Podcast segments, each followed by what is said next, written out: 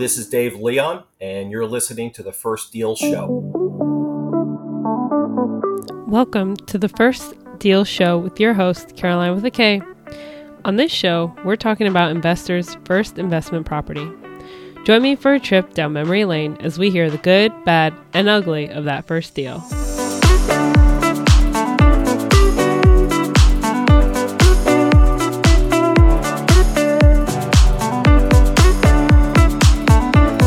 Welcome back, four oh two. This is your host, Caroline with a K, here with a very special guest, uh, Dave Leon, who has been in enterprise sales for thirty years. He's also a certified SCORE mentor that helps new business owners uh, grow their business. And more recently, a real estate investor in both the single family and multifamily space. And Dave is currently focusing on transitioning more into commercial real estate.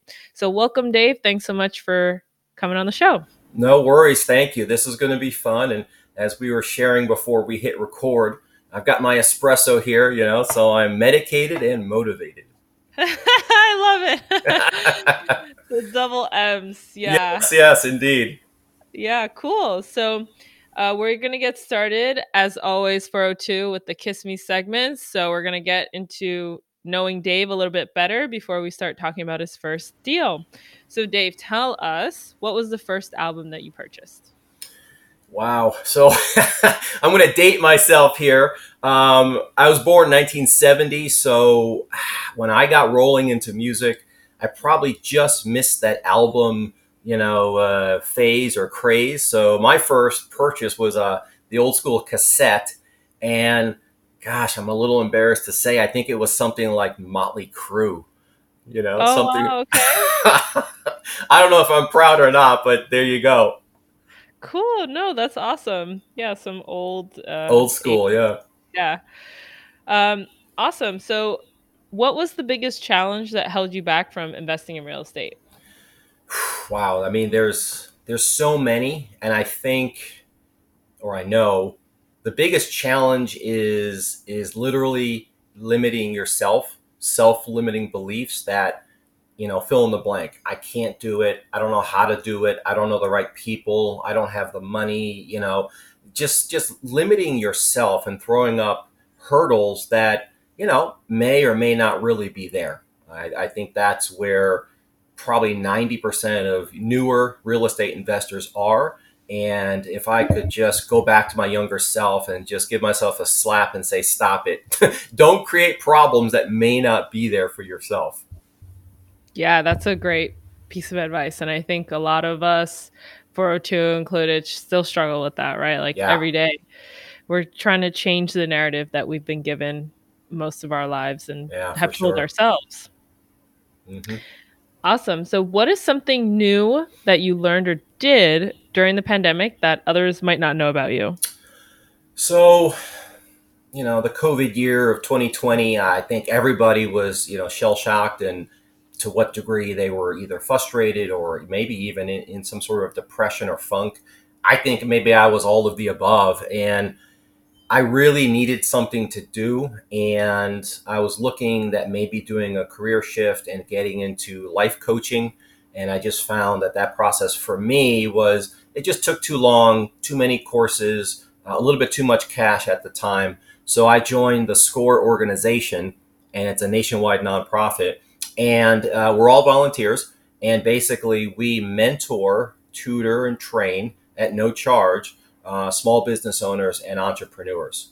So it seems, I think in the last year and a half or so, um, I've mentored man, probably over forty different uh, entrepreneurs in all things sales, sales operations, business plan, uh, revenue, finance, marketing, you know, trying to get their business from A to B to C, and just helping them get out of whatever is blocking them at the time. It's pretty wow, cool. That's, yeah, that sounds like a great organization to be part of. And, yeah. you know, thanks for doing that and offering your services to people. Hey, no worries. So four oh two, if you're interested in starting a business, or if you're already on that endeavor and you need some support, you can go check out SCORE.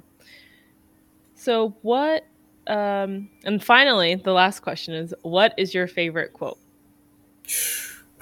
There's, there's so many. Um, I, I may have to paraphrase, Um, it, it is a quote or a statement from old, old school Confucius, and I'm going to paraphrase it because I'll probably butcher it, but it's, it's you know, uh, a journey of a thousand miles begins with one step.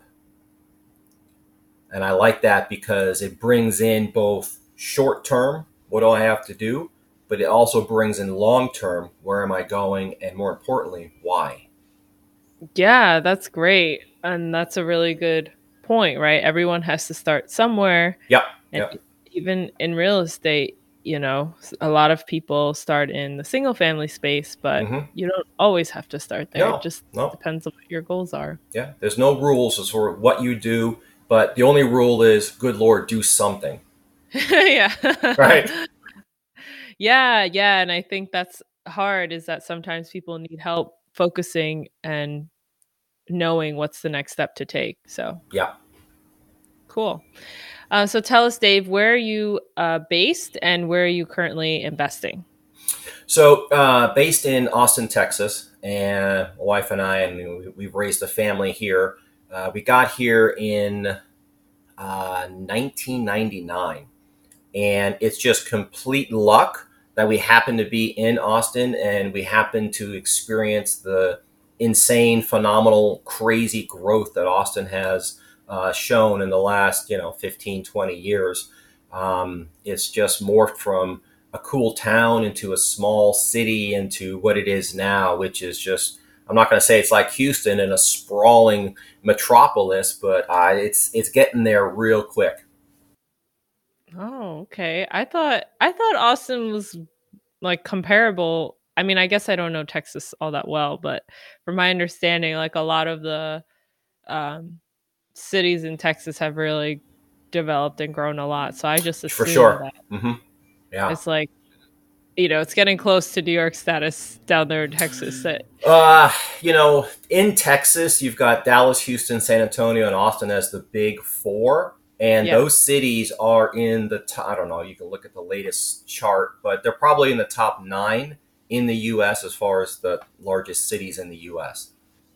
Okay. Yeah, that's yeah. huge. I mean, it's yeah, all in the same state. It's just ridiculous. Yeah. yeah. And a lot of people rolling down from New York and Jersey, you know, the Northeast, coming down from Minnesota and Michigan where it's cold, and millions of people fleeing California and coming to yeah. uh, to Texas and to Austin specifically. I mean, I don't blame them. The gas prices in California are like six dollars plus. So yeah, yeah, yeah. And, you know, no state income tax. That helps as well. Oh, yeah. Oh, I wish New York would make the transition, but good luck. It's not going to happen anytime uh-uh. soon. Um, cool. So then are you mostly investing in Texas? Okay. Yeah, that was the second part of your question. Sorry. So right now, my investments are predominantly in Texas. There's just so much opportunity and and areas to to dive into. Um, but I have begun to expand out of Texas on the research and the analysis phase into places like Fayetteville, Arkansas, um, Charlotte in, in North Carolina, you know, Savannah and Charleston in Georgia, and um, uh, South Carolina, and just getting into some of those up and coming. And I would throw Nashville in there as well, even though Nashville has been there for a while, but just some of those up and coming cities that remind me perhaps of what Austin was maybe ten, twelve years ago. Mm, awesome. So tell us now, we're, we're, we've warmed you up, right? Yeah. You're... Yeah. I was so nervous. We've gotten to know you a little bit better. So tell us, what was your first deal, Dave? Like, what got you into the real estate game and kind of gave you the bug? Yeah, so I can kind of step through, you know, my journey. Uh, feel free to jump in as as you see fit. But I mean, real estate for me um, started about, I don't know, five, six years ago, um, roughly twenty eighteen, with the actual action, but a little bit of planning before that. Um, and I was just trying to, like most people, set myself up for future success. Um, I was trying to see how I could become free, whatever free is. But to me, free was was something that was very important, and maybe get independent and maybe find a way to, I don't know, unclip myself from a W two. you know, so that's kind of what got me going. And I always knew that I'll work. I just would like to work for myself versus work for the man.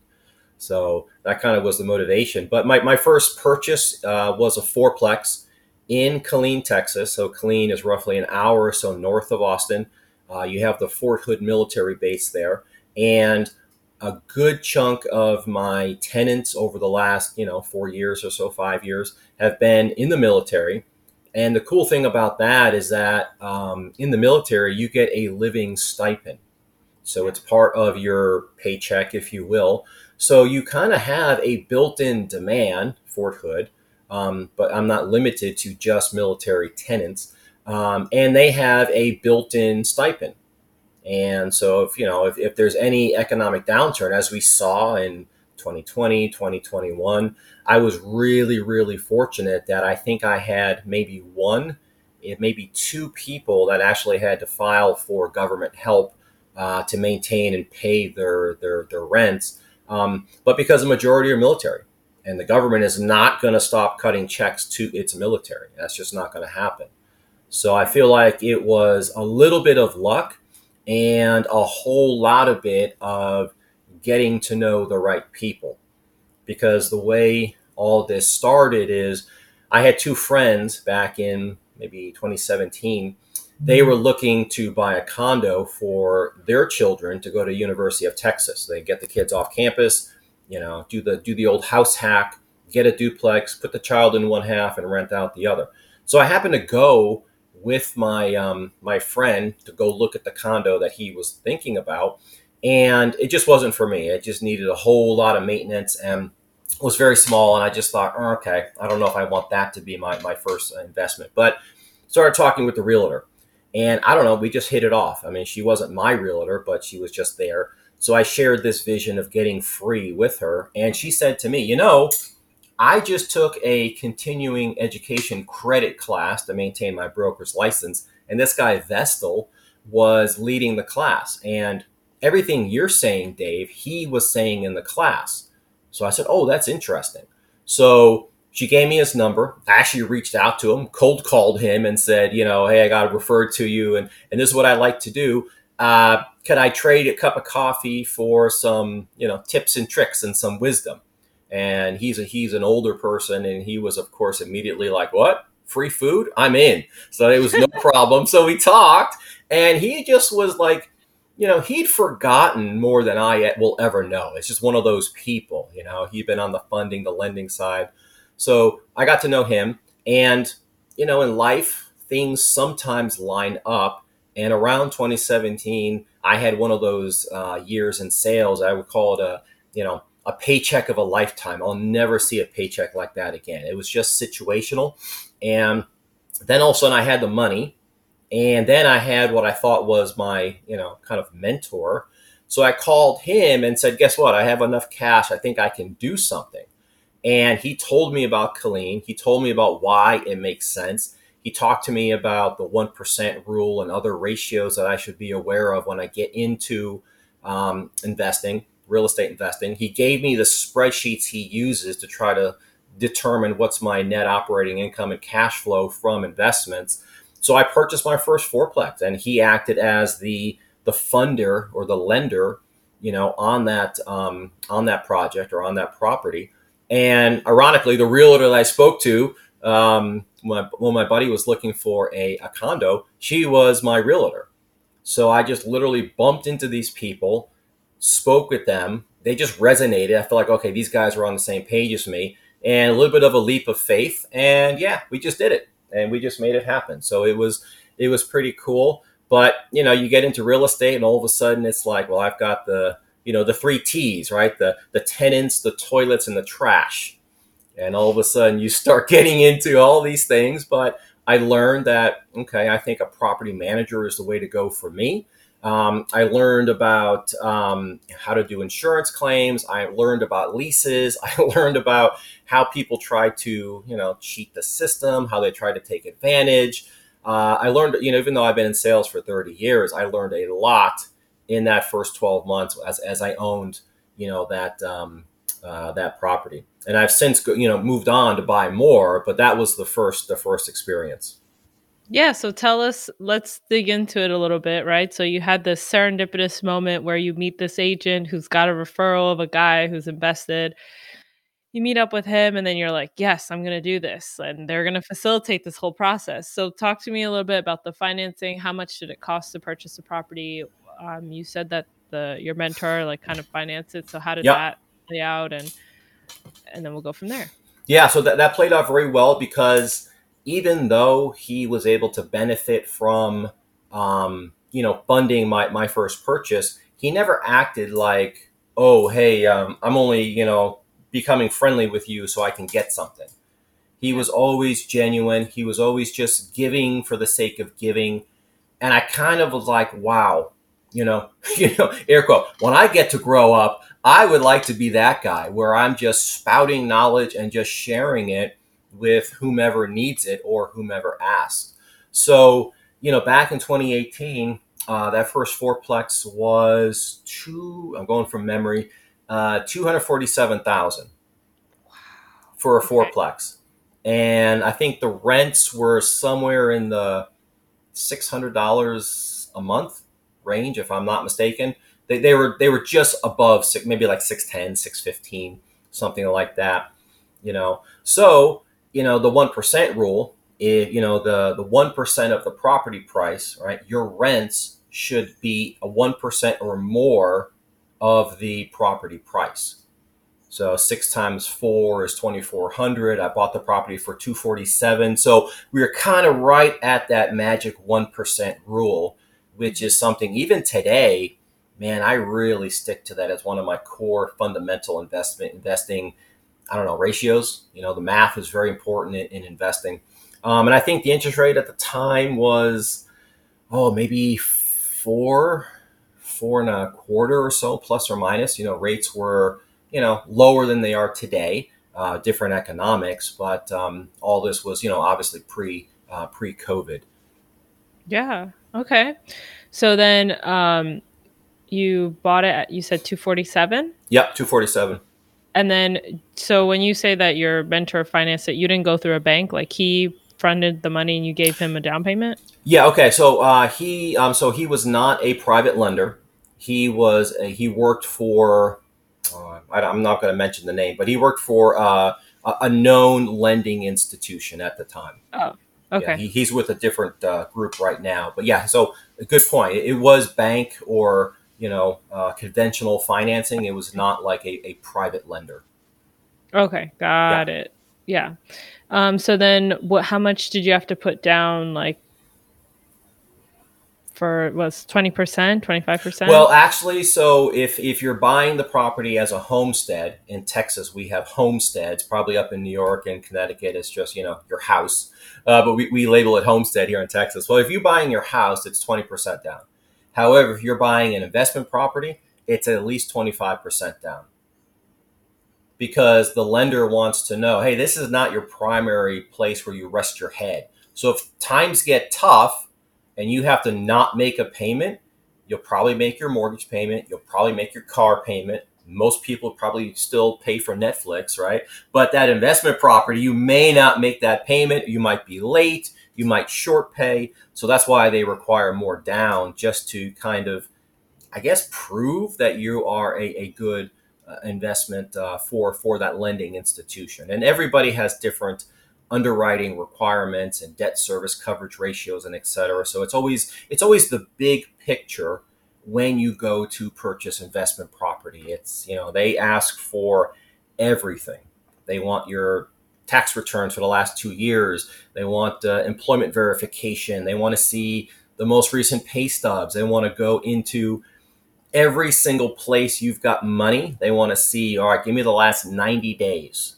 They want to see if there's been a large, you know, if if grandma just floated you a check for fifty thousand dollars to help you buy your home or your investment. They want to see that in the bank account that that fifty K rolled in. They're going to say, hey, where did this come from? It doesn't seem regular or normal. Yeah, yeah, one hundred percent. I mean, yeah. There were a lot of funky things that happened in, you know, early two thousands that they're trying to yes. prevent the same things from happening now. Yeah, absolutely. So underwriting, that that process, it's like, whew, it's just very invasive. So just take a breath, realize We're going to ask for ninety things and probably need ten more when it's all said and done. Yeah, yeah, no kidding. Um, and then you're sitting there wondering, like, do you really need to see my tax turn? Tax yeah, return exactly. Yeah. That many years ago? Like, does this yeah. matter? Um, cool. So then tell us a little bit about, you know, you said that you've learned a lot in that first year of owning the property. So after you closed, like, what was your step? Did you have to evict any of the tenants? Were they good? Did you inherit the tenants? Yeah. So that process could go a hundred different ways. In my scenario, not knowing what I didn't even know at the time. I mean, kind of going into this, I'm not going to say I didn't do my due diligence, but, you know, a good chunk of this was moving forward on faith and working and trusting with, you know, Vestal and, and my, my realtor, who every time she talked about the property, she was like, oh, what a great deal. Oh, what a great piece of property. So, you know, you kind of take these little nuggets from people and they help to add to, you know, maybe your shrinking confidence, and then you start to become confident. Um, So I, I just said, for simplicity, I'm going to stick with the same property manager, and I'm going to initially keep the same tenants. And for me, being property number one ever, um, I thought that was a heck of a lot easier than trying to, on the fly, interview property managers. I didn't even know what to ask, you know, and could I really articulate one hundred percent of what property management does? No. I couldn't. So I wanted to just to take, you know, four, five, six months and just get a feel for, all right, this is what property manager is. This is what they do. This is what they don't do. And then I could start to evaluate, are they a good or bad property manager? And the tenants, I mean, they were in there, and this was twenty eighteen, and everyone was, you know, what, what's, what, what's the phrase? Paid as agreed.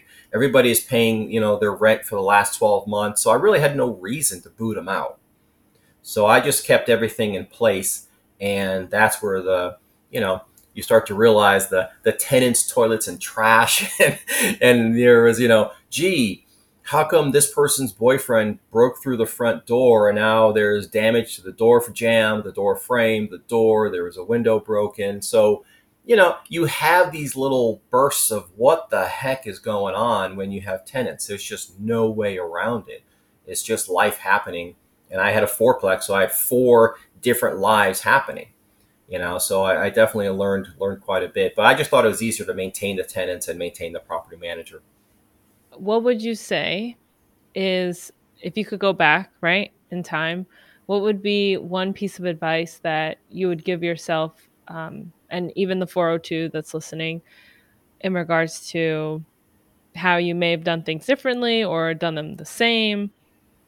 You know, it's just, it's a tough question because there's so much emotion in that first purchase. You have to kind of get through till you get down to the the essence and maybe the, the reality and the math. But as far as the, the networking, I would do that exactly the same. Okay. And I would, you know, as I, I literally just went with my buddy when he was getting that condo, and I just happened to bump into the realtor there and started talking with her.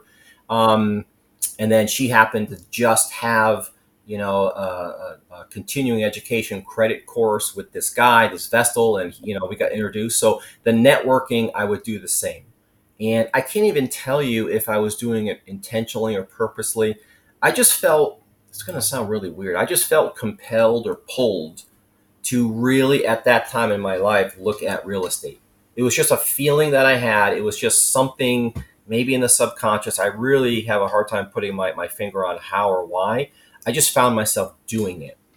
And so I think, you know, my advice would be, if you also have this feeling, this calling, this idea, however you want to label it, um, use every single opportunity you can to think, how can I either give to get and advance my, my learning, advance my networking, understand what does a lender do, understand what does a realtor do, and et cetera, and how they all come together. So everything we do, you have a mindset of, oh, I care or I don't care, right? And if you care, then look at things that are occurring right in front of your nose as a possible opportunity. And just ask yourself, is this an opportunity? If I were to chat with the realtor and ask a few questions, okay, it's no skin off her teeth. She doesn't care. She's there anyway. She's, you know, away from other clients. So she had, you know, you have her attention. Hey, drop a few questions to her. And if you find someone in the coffee shop and you hear them talking about real estate, ask them two questions.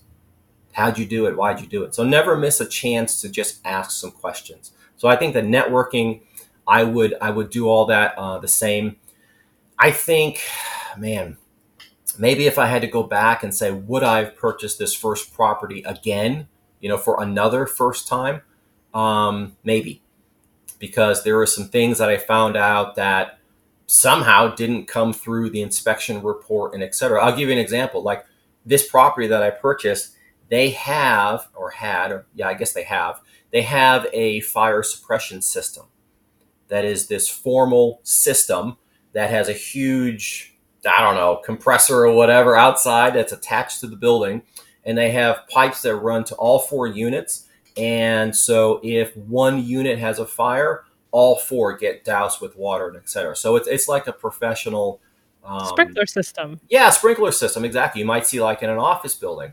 So A, I never knew that until last year, last February here in Texas, where we had uh, the freeze. And the freeze, you know, in Texas, things are not built for cold the way they are in the Northeast. So, uh, you know, irrigation pipes are half an inch below the ground. There's no insulation, you know, around our pipes. So, you know, we lost water for three and a half days. And, you know, we we um, had other friends, you know, two, four houses down that lost power for five days. So during this freeze, that fire suppression system froze, the pipe broke or burst really, and there was water seepage. So I found this out only because a tenant raised a work order and said, hey, I think I see some water. What's going on? The property manager said, I have no idea. They came to me. I said, I have no idea.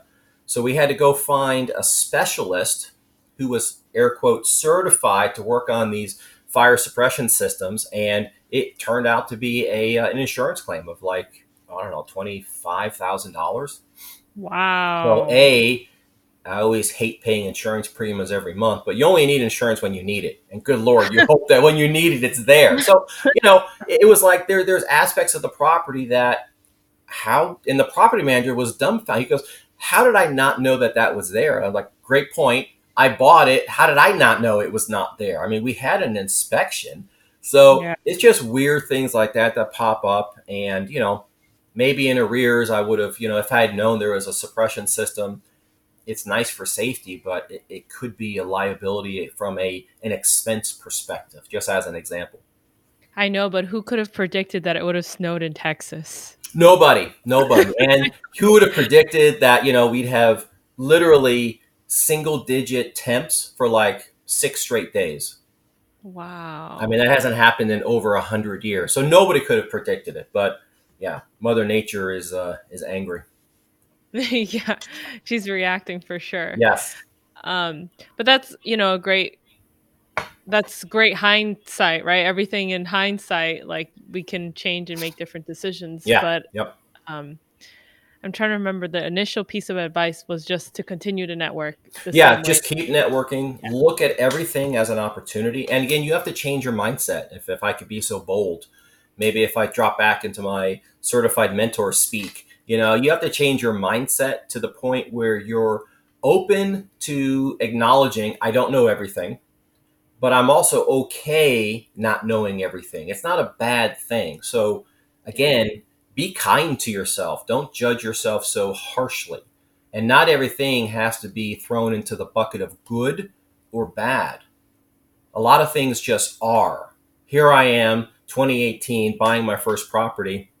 I didn't know what I didn't know, but I think I had the mindset that was starting to come into this concept of, hey, it's okay to be out over your skis. It's okay to be in uncharted waters. You know, go back to that quote, right? The, the journey of a thousand years starts with one step. I mean, you got to start somewhere. So be cool with that. Be okay with that and just embrace where you are. And good Lord, just ask questions from as many people as possible so that two months from now, you're still not in this rookie status. You're like, you've progressed to some degree. Whatever that degree is, is totally fine. Yeah, great advice. So thanks so much, Dave, for coming on the show. Um, it's really fun talking to you and getting to know you a little bit better. Well, thank and- you. yeah, and that's all, folks. four oh two. Did you learn something or take away a golden nugget? Then I'd love it if you would share this episode with a friend. And I'd really also like to talk to you about real estate on Instagram or LinkedIn, so follow me at First Deal Show. If you know someone that has an amazing first deal story, or you just want to give us the dirt on your first deal, shoot me an email at firstdealshow at gmail dot com and let's get you on the show. four oh two, thank you so much for listening. I love all of you, and I will see you next Friday.